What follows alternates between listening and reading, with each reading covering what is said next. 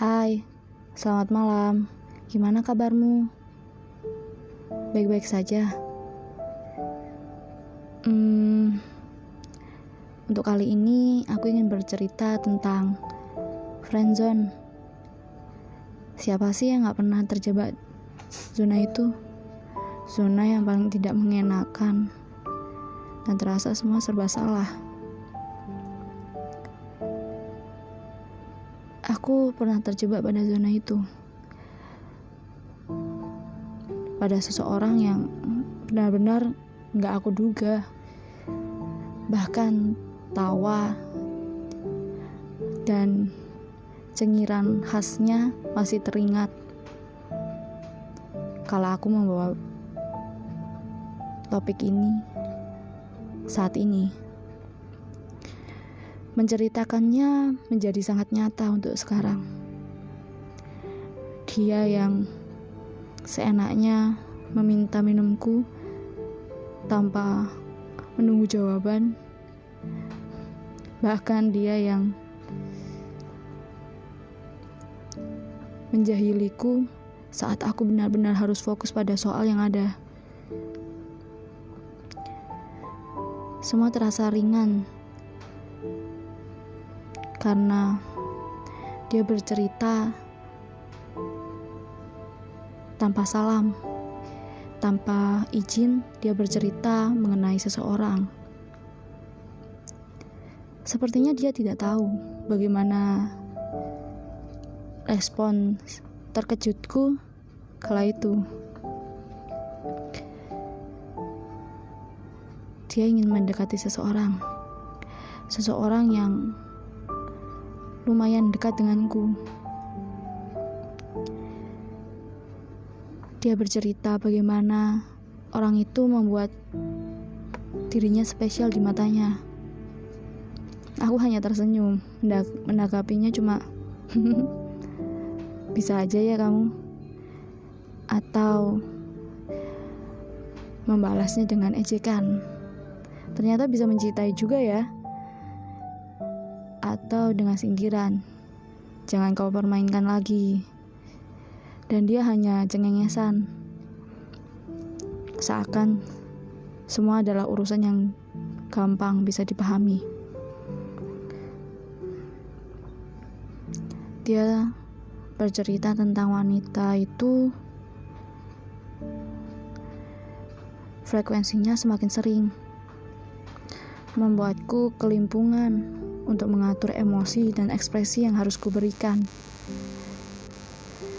Di satu sisi, hatiku harus aku jaga agar tidak terlampau jauh untuk aku sakiti sendiri. Dan dalam hatiku berkata, "Oh, begini rasanya pada posisi yang tidak nyaman." Terus aku harus apa? Tidak menjawab dia bukan sesuatu yang baik. Menyatakan, wah, bagaimana esoknya dia bisa-bisa tidak menganggapku teman. Atau lebih baik dia saja mendengarkan dia bercerita tentang orang lain.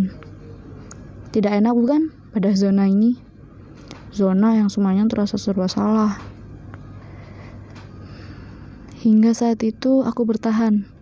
Aku masih sabar mendengarkannya Sesekali dia melupakanku dalam misi untuk mendekati orang yang dia inginkan. Aku menyabarkan diri, berkata, "Kan hanya teman, tak boleh melibatkan perasaan ya." Aku menyibukkan diri dengan berbagai cara. Sampai suatu ketika aku mendengar kabar dari orang lain bahwa dia telah resmi berpacaran. Wah, rasanya perih. Aku tidak sampai menangis sih. Cuma aku harus berpikir. Oke, okay, bukan salahnya dia jika memiliki status lain siapa aku, bagaimana posisiku, dan harusnya perasaan ini tidak terlibat dalam pertemanan ini memang. Jadi tidak ada alasan untuk menyalahkan pria karena memang intinya ada di aku. Mulai saat itu dia memang jarang bercerita kembali padaku. Dia sibuk dengan yang baru dan akhirnya aku memutuskan untuk menjauhinya pelan-pelan.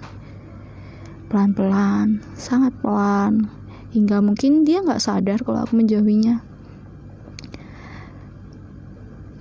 Kejadiannya sudah beberapa tahun yang lalu. Sudah lama memang. Sampai suatu ketika dia say hi lagi terus berkata, "Aku punya pertanyaan. Apakah kau mau menjawab?" Ya tanya aja. Karena kala itu dia bertanya, perasaanku sudah benar-benar hilang. Aku sudah punya seseorang dan dia masih dengan seseorang itu. Kamu pernah menyukaiku kan? Um, mungkin poker faceku tidak berfungsi ya pada saat itu. Jadi dia meledakku terus-terusan. Kok bisa sih kamu menyukaiku? Dan beberapa ledekan setelahnya. Hmm. ternyata begini ya. Menceritakan sesuatu yang jarang orang tahu.